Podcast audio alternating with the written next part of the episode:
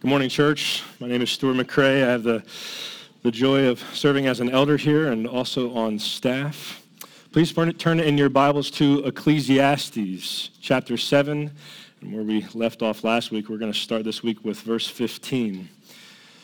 If you have a blue Bible, that's page 557. If you're unsure of where Ecclesiastes is, it's just about in the middle of your Bible, right after Psalms, right after Proverbs, and then you'll find Ecclesiastes.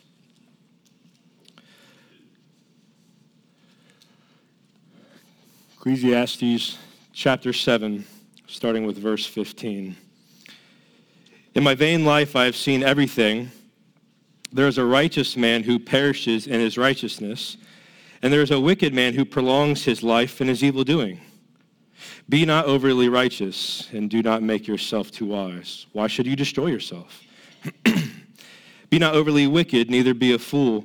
Why should you die before your time? It is good that you should take hold of this, and from that withhold not your hand. For the one who fears God shall come out from both of them. Wisdom gives strength to the wise man, more than ten rulers who are in a city. Surely there is not a righteous man on earth who does good and never sins. Do not take to heart all these things that people say, lest you hear your servant cursing you. Your heart knows that many times you yourselves have cursed others. All this I have tested by wisdom. I said, I will be wise, but it was far from me. That which has been far off and deep, very deep. Who can find it out? I turn my heart to know and to search out and to seek wisdom in the scheme of things and to know the wickedness of folly and the foolishness that is madness. And I find something more bitter than death the woman whose heart is snares and nets and whose hands are fetters. He who pleases God escapes her, but the sinner is taken by her. Behold, this is what I found, says the preacher, while adding one thing to another to find the scheme of things, which my soul has sought repeatedly, but I have not found. One man among a thousand I found, but a woman among these I have not found. See, this alone I found, that God made man upright, but they have sought out many schemes. We live in a paradoxical world and one paradox that has bewildered man, that man has wrestled with for more than a millennium, is what do bad things happen to good people? In 1981, popular Jewish rabbi Harold Kushner wrote what would become a number one bestseller, When Bad Things Happen to Good People. Kushner wrote this book as a reflection on the previous years of, of walking lo- through life with his three year old son who was diagnosed with a degenerative disease, which would later take his life in his early teens. Kushner gets to the heart of the struggle, especially for religious people, when he writes, How does one handle news like that? What I mostly felt the day we received the diagnosis was a, a deep, aching sense of unfairness. It didn't make sense. I had been a good person. I had tried to do what was right in the sight of God. More than that, I was living a more religiously committed life than most people I knew. I believed I was following God's ways and doing His work. How could this be happening to my family? If God existed, if, if He was minimally fair, let alone loving and forgiving, how could He do this to me? Like most people, my wife and I had grown up with the image of God where if we were obedient and deserving, He would reward us. We've all heard stories. The young missionary who's dedicated his life to serving God, and after years of preparation on his way to the airport, is suddenly and tragically killed in a car accident. Or the young Christian mom who, after years of trusting God for a child, is diagnosed with inoperable brain cancer shortly after giving birth. Maybe we don't need stories. Maybe we've lived out this seeming paradox in our, in our own lives. This is a painful paradox that isn't just theoretical, but one that hits home in a very personal way. And I think when personally faced with this paradox, Kushner's uh, initial response is fairly representative for how most of us might initially respond. Being able to navigate paradoxes like this is of the utmost importance. Because as our text will tell us, faith is in the balance. We must be equipped to navigate this paradoxical world because at some point we'll run headlong into a paradox that will deeply challenge the very core of our faith. But thanks be to God that we have this passage, and, and it's going to tell us that wisdom equips us to navigate this paradoxical world. Wisdom equips us to navigate this paradoxical world. Here's how we're going to approach our text this morning. These verses, 15 through 29, can be, can be split fairly neatly into two different sections 15 through 22 and 23 through 29. And there we're going to find that wisdom equips us with two specific things to navigate this paradoxical world. All right, let's get going. Ecclesiastes 7 15 through 22. In my vain life, I have seen everything. There's a righteous man who perishes in his righteousness, and there's a wicked man who prolongs his life in his evil doing. Be not overly righteous, and do not make yourself too wise. Why should you destroy yourself? Be not overly wicked, neither be a fool. Why should you die before your time? It is good that you should take hold of this, and from that withhold not your hand, for the one who fears God shall come out from both of them.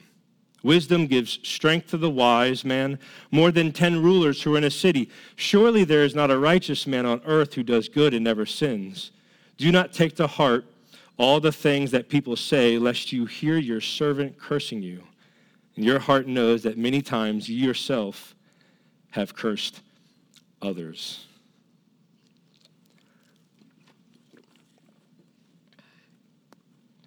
What we'll find in these verses is that wisdom equips us with humility to navigate this paradoxical world.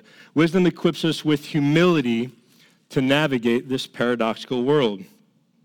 This section is primarily focused on verses 15 through 18, and the Proverbs in 19 through 22 are substantiating the truths that are being conveyed in 15 through 18. So the way that we're going to approach this is we're going to weave in the Proverbs as we go through verses 15 through 18.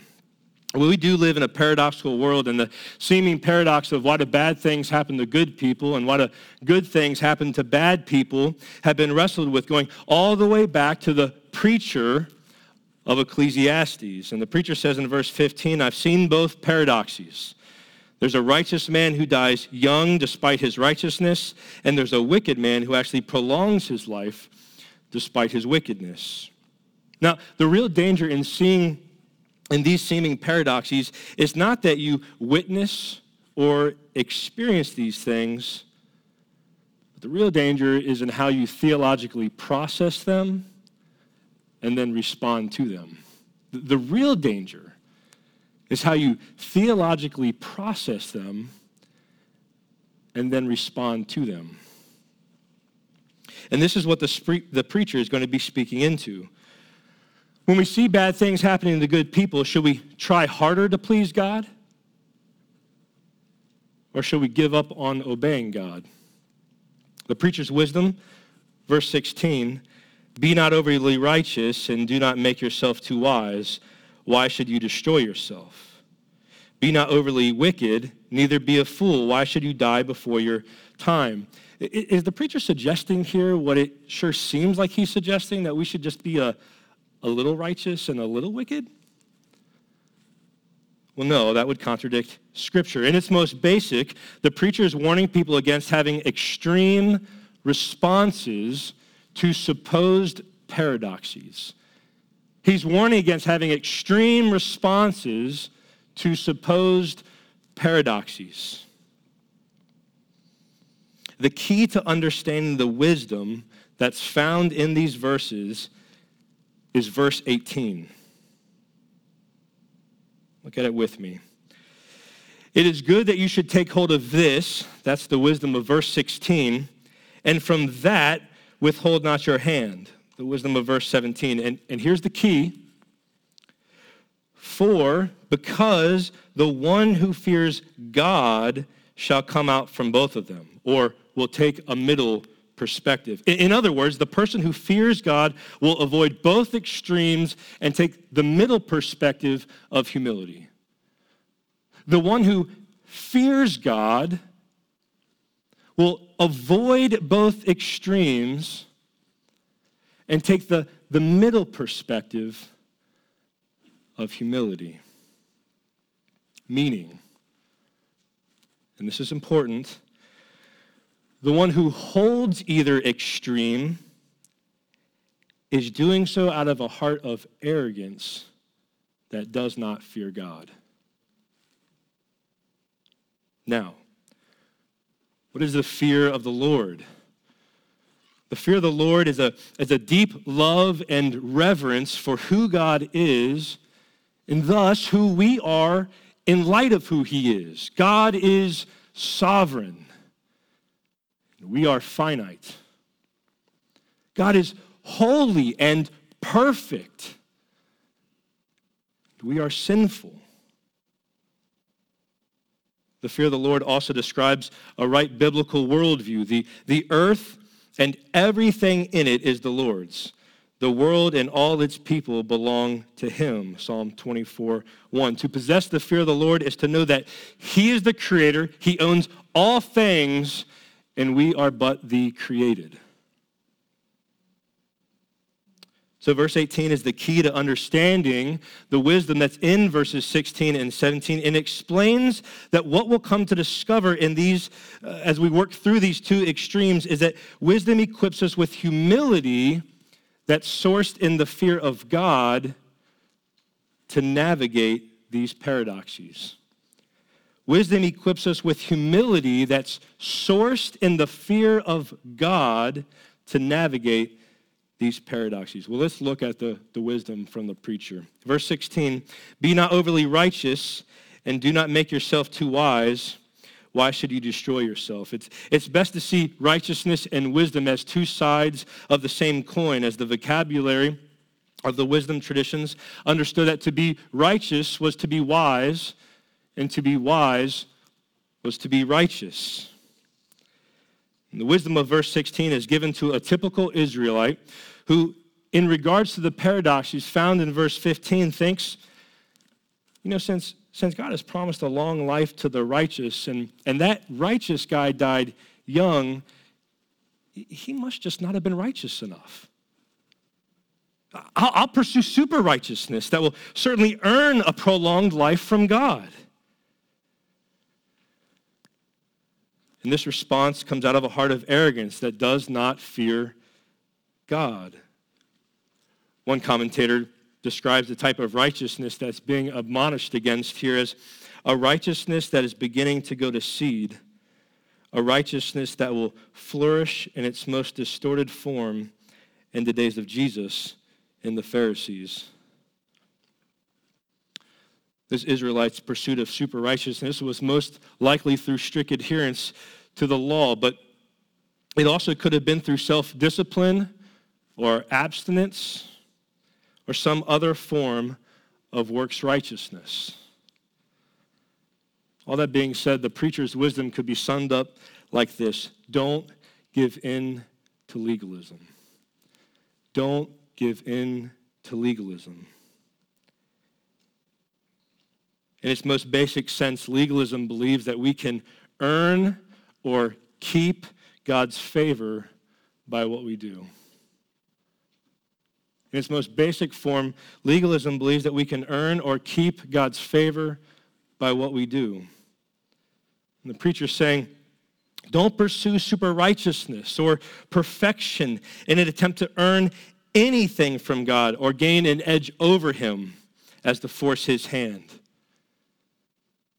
You see, it's the height of arrogance to think that fallen, sinful, and finite creatures can gain a righteousness perfect enough as to earn anything from God.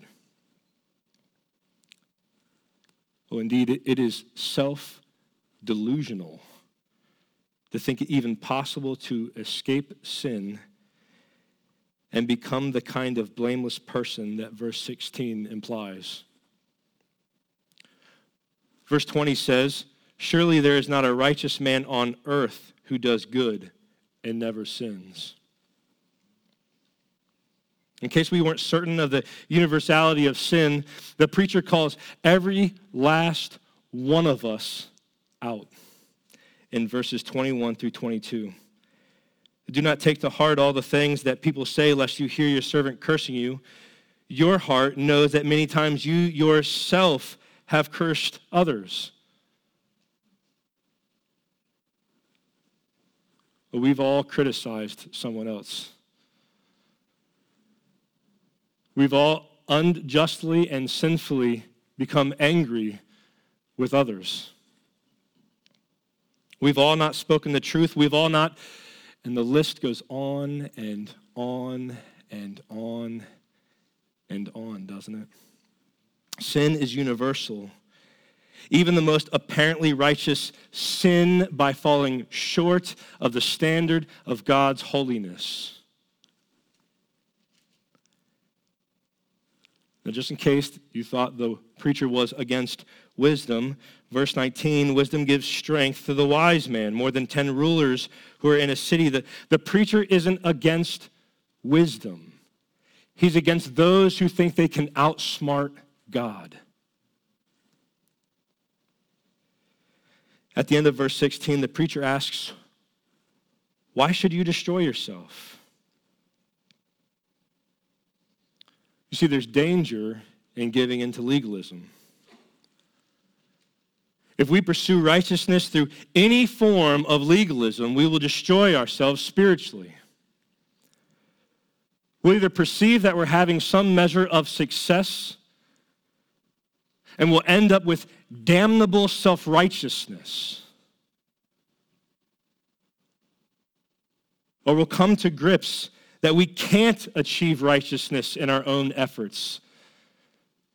And we'll get caught up in a downward spiral of hopeless despair. Both outcomes lead to spiritual destruction. The preacher's wisdom, when confronted with the paradox of verse 15, is don't give in to legalism. The preacher is trying to drive us away from the extreme response of legalism when we see the, the paradoxes in this world and towards a, a middle perspective that humbly understands that we cannot do anything to earn God's favor. This humble perspective is sourced in the fear of the Lord and therefore understands that in light of God's holiness, none are righteous. The side of the cross, this humble, narrow path looks away from self and to God alone by grace, through faith, in Christ alone for one's means for righteousness. Any legalism, whether it's through rule keeping or through self discipline or abstinence or through some other form of works righteousness, all ends up in condemnation. It's the, the one who fears God will, will gladly say with the Apostle Paul, I count everything as loss because of the surpassing worth of knowing Christ Jesus my Lord. For his sake I have suffered the loss of all things and count them as rubbish, in order that I may gain Christ and be found in him, not having a righteousness of my own that comes to the law, but that which comes through faith in Christ, the righteousness from God that depends on faith. Well, there is more wisdom here from the preacher. Verse 17 Be not overly wicked, neither be a fool. Why should you die before your time? Again, it's best here to see that wickedness and being fool and being a fool are two sides of the same coin. The wisdom of verse 17 is given to a typical Israelite who, in regards to the paradoxes of 15, is thinking, hey, if the righteous guy who obeys God is just going to die young, anyways, and the wicked guy is going to live longer, I'm out. Who cares? The, the conclusion is wrapped up in this notion of injustice, injustice. This is the basic sentiment that Rabbi Kushner expressed earlier. The preacher's wisdom here could be simply stated as don't give in to license. Don't give in to license. In this most basic sense, license believes that one can do what, whatever they want to include sin because rules and moral restraints of are no consequence. License believes that you just do whatever you want to include sin. It doesn't matter. There's no consequence. The danger with license is that it always gives way to sin. And this, this Israelite arrogantly sees that since he can't earn God's favor, then there's no value in obeying God by, by pursuing righteousness and wisdom. You see, when things don't go our way, we don't have the license to sin. When things don't go our way, we do not have the license to sin. The, the preacher is not saying sin just a little. No, he knows that everyone will sin. Verse 20. Yet his wisdom is don't embrace evil nor make a practice of sinning. And why? The end of verse 17. Why should you die before your time? You say it may seem to this Israelite that biblical wisdom is holding no water. But the preacher is ultimately affirming that wickedness and folly do ultimately lead to death. The preacher's wisdom, when confronted with the paradox of verse 15, is, is don't give in to license as it always gives way to sin. Don't give in to license as it always gives way to sin. The preacher is also trying to drive us away from the extreme response of license that gives way to sin when we see paradoxes in this world and towards a middle perspective that fears God and therefore humbly understands that yes, yes, we will sin, but that we shouldn't therefore make it a practice. this side of the cross, even believers with a good understanding of the gospel can be tempted towards giving in to license. This kind of license is a lax view of sin because, well, God sent Jesus to die for our sins. We'll ask for forgiveness later. Paul responds to this notion when he writes, What shall we say then? Are we to continue in sin that grace may abound? By no means. How can we who died to sin still live in it? Do you not know that all of us who have been baptized into Christ Jesus were baptized into his death? We were buried, therefore, with him by baptism into death, in order that just as Christ was raised from the dead by the glory of the Father, we too might walk in newness of life. The gospel gives no room for us to give into license.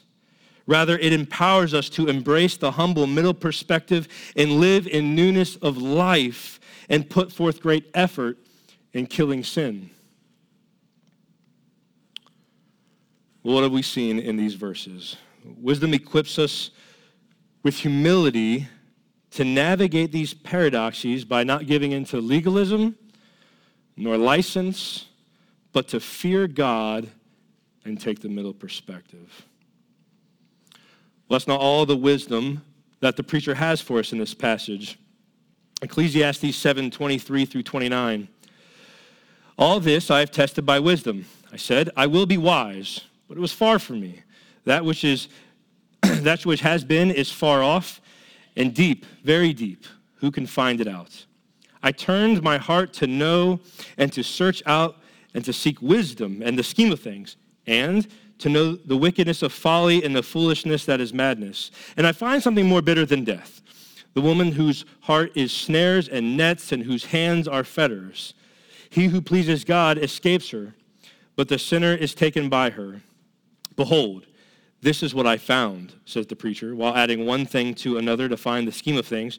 which my soul has sought repeatedly, but I have not found. One man among a thousand I found, but a woman among these I have not found. See, this alone I found, that God made man upright, but they have sought out many schemes. As I mentioned earlier, the, the real danger with these paradoxes that we find in this world is how you theologically process them and then respond to them. And here in this section, we're going to get some theological wisdom to help us process this paradoxical world. What organizes this section is the repetition of the phrases I find or I found. And this clues us into the fact that what we're going to find here is wisdom equips us with insight to navigate this paradoxical world. Wisdom equips us with insight to navigate this paradoxical world. Starting with verse 23 All this I have tested by wisdom. I said, I will be wise, but it was far from me. The, the preacher from all the way back in chapter 1 has been on the, on the quest, on the search to find the meaning of, well, everything.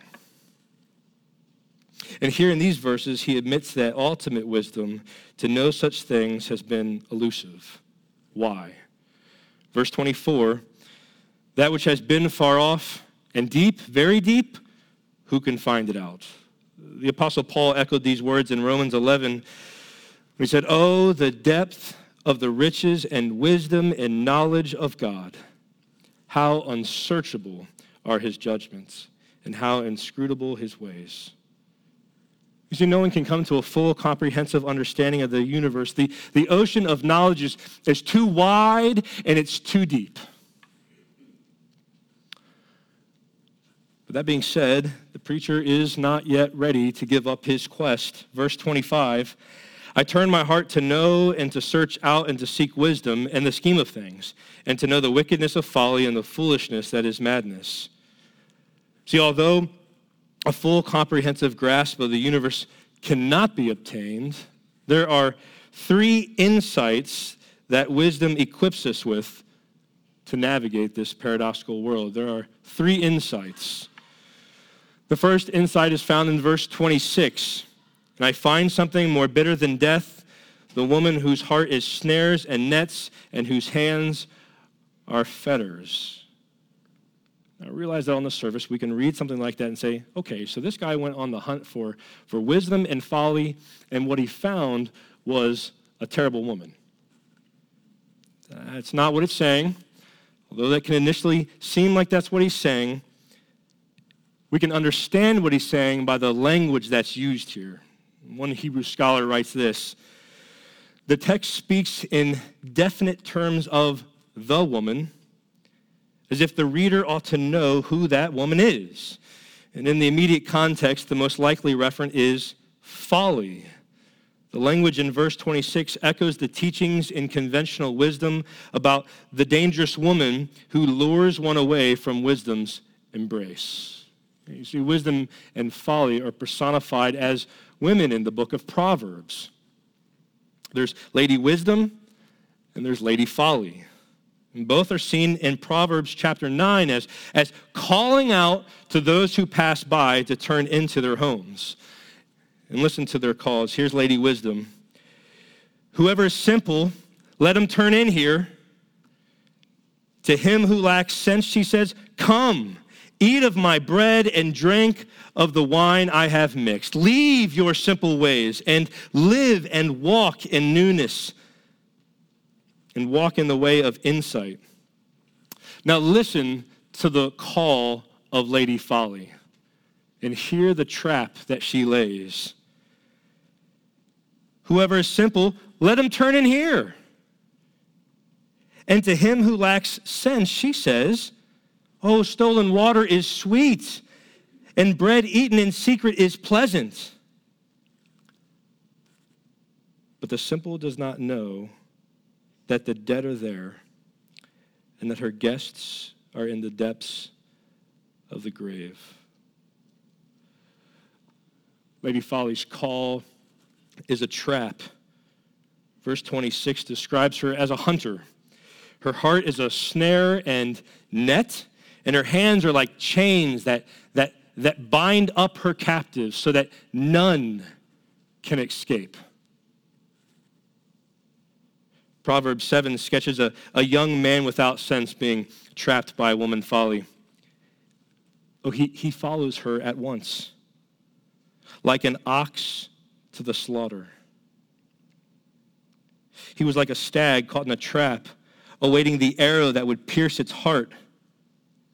He was like a bird flying into a snare, little knowing it would cost him his life. Lady Folly is the personification of all that is wicked and foolishness. And any who fall into her trap will find no escape, but only complete and total spiritual ruin.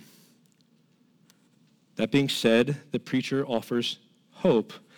End of verse 26. He who pleases God escapes her, but the sinner is taken by her. You see, when the call of Lady Folly goes out, the, the one who pleases God, the one who has God's wisdom, will not heed her call, but will keep on walking. You see, the one who pleases God knows the difference between the call of Lady Wisdom and the call of Lady Folly. Later in John 10, Jesus would say, My sheep hear my voice. I know them, and they follow me. I give them eternal life, and they will never perish. No one will snatch them out of my hand. The first insight that wisdom equips us with to navigate this paradoxical world is folly is prevalent and folly's on the hunt. Folly is prevalent and folly is on the hunt. Did you notice that when the preacher goes out on his quest, the first thing that he finds is folly? Folly's prevalence is instructive. We, we shouldn't be surprised to be confronted with folly. You see, as soon as we lighten up on our vigilance, we make ourselves susceptible because folly is also on the hunt. Folly is actively laying traps and snares. And therefore, we must be attuned to wisdom's voice so that we'll know when it is folly who is calling. There's no better place to be attuned to wisdom's voice than to be in God's word. This is the source of God's wisdom, and there is grace to open it up and to hear the life giving words of God's wisdom. Wisdom's second insight for navigating this paradoxical world is found in verses 27 through 28. Now, I want us to read these verses on the screen together because there's a parenthetical thought in here that can really trip us up if we don't see that that's what it is. So here we go. Behold, this is what I found, says the preacher, while adding one thing to a, another to find the scheme of things, which my soul has sought repeatedly, but I have not found. One man among a thousand I found, but a woman among all these I have not found. So while on the hunt to find the scheme of things, the preacher finds what? One, one man among a thousand, but, but not a woman among these did he find? Or what about this time? Because this sure feels pretty misogynistic, doesn't it?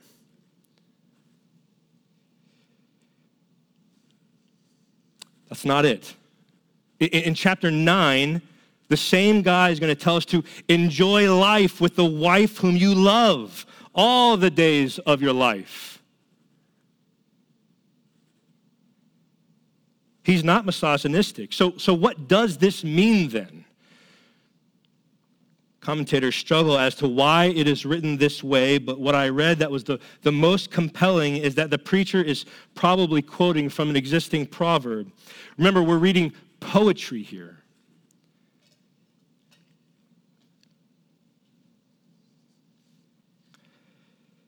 However, all that being said, let me say this. What, what is clear is the principle that's being conveyed, and it has nothing to do with gender. And here it is wisdom and righteousness are scarcely to be found. wisdom and righteousness are scarcely to be found. They are virtually non existent amongst humans. Think back to the beginning of Job when the Lord said to Satan, Have you considered my servant Job? There is none like him on earth, a blameless and upright man who fears God and turns away from evil. You see, what the preacher is affirming is what the Lord said to Satan. People who truly fear God and, and are thus blameless and upright, those with wisdom and righteousness, are few and far between.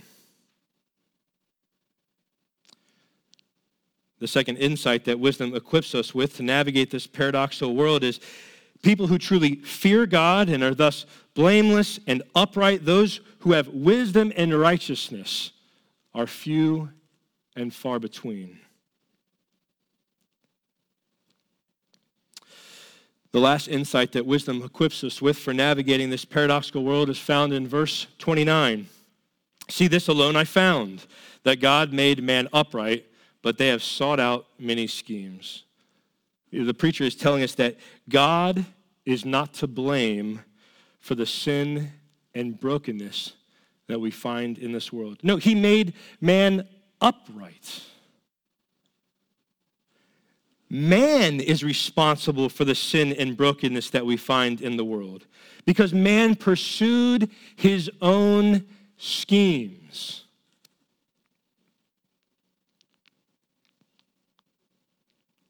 Man pursued his own way apart from God. The preacher clearly has Genesis in mind here. God made both man and woman to be without sin, and he said that they were good. But Adam and Eve pursued their own scheme to be like God and to be wise, and in doing so, they brought sin into the world. One commentator helpfully traces out the schemes of man. Next, people scheme to control their destiny by building a city and developing agricultural, art, and technologies. Well, that scheme also failed. the Lord saw that the wickedness of humankind was great in the earth, and that every inclination of the thoughts of their hearts was only evil continually. And the Lord sent a great flood. After the flood, they schemed to build a city and a tower with its tops in the heavens and make a name for ourselves. Otherwise, we should be dispersed over the face of the whole earth. That scheme also failed too when the Lord confused their language and dispersed them throughout all the earth. One scheme after another. Even in the time of Israel's prophets, he goes on, Isaiah had to admit, all we like sheep have gone astray. We have all turned to our own way. The final insight that wisdom equips us with to navigate this paradoxical world is that God is not to be blamed for the wickedness and the sin that we see in this world, but man is held responsible. You see, we do live in a paradoxical world. And we need wisdom to equip us with the humility and insight to navigate it. Let me conclude with this.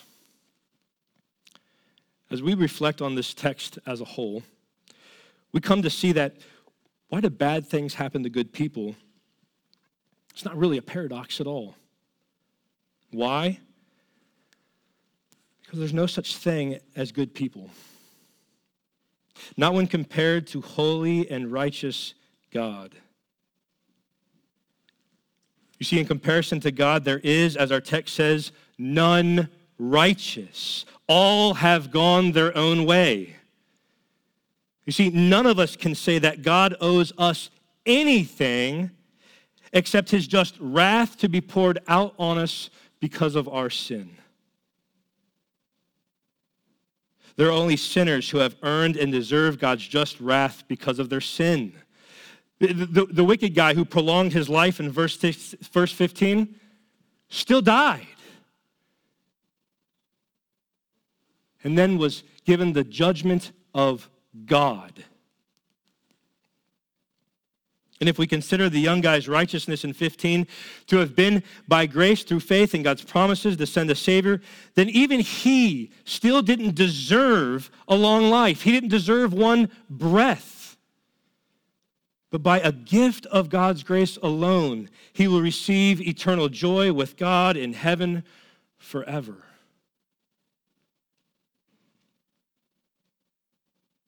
You see, this text stood firm. None are righteous. All have gone their own way until the God man, Jesus, came. He was perfect and without sin. He fulfilled the law of righteousness in every way and then died for wicked people like you and me. And then rose from the grave victorious three days later. Listen to how 2 Corinthians 5:21 speaks.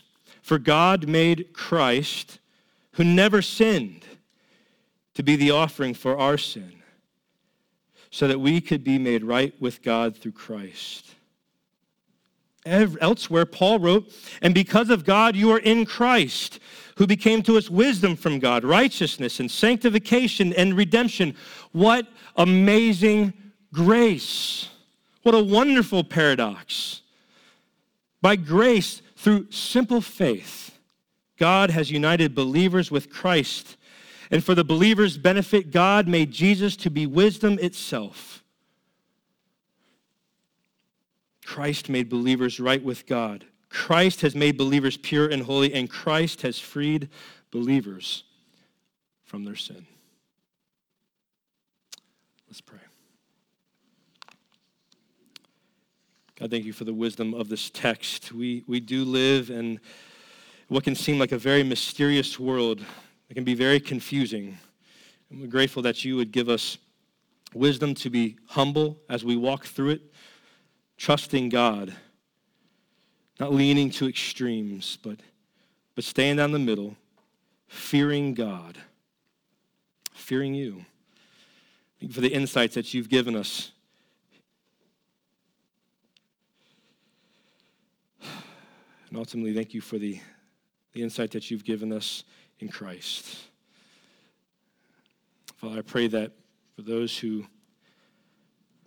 are not united to Christ, Uh, Father, this would be this would be the day and the opportunity for them to look away from self and look to you for their right standing. Father, would they trust solely in Christ and his finished work on the cross? Give us help now to continue to meditate on these words and apply them to our hearts and minds. We pray this in Jesus' name. Amen.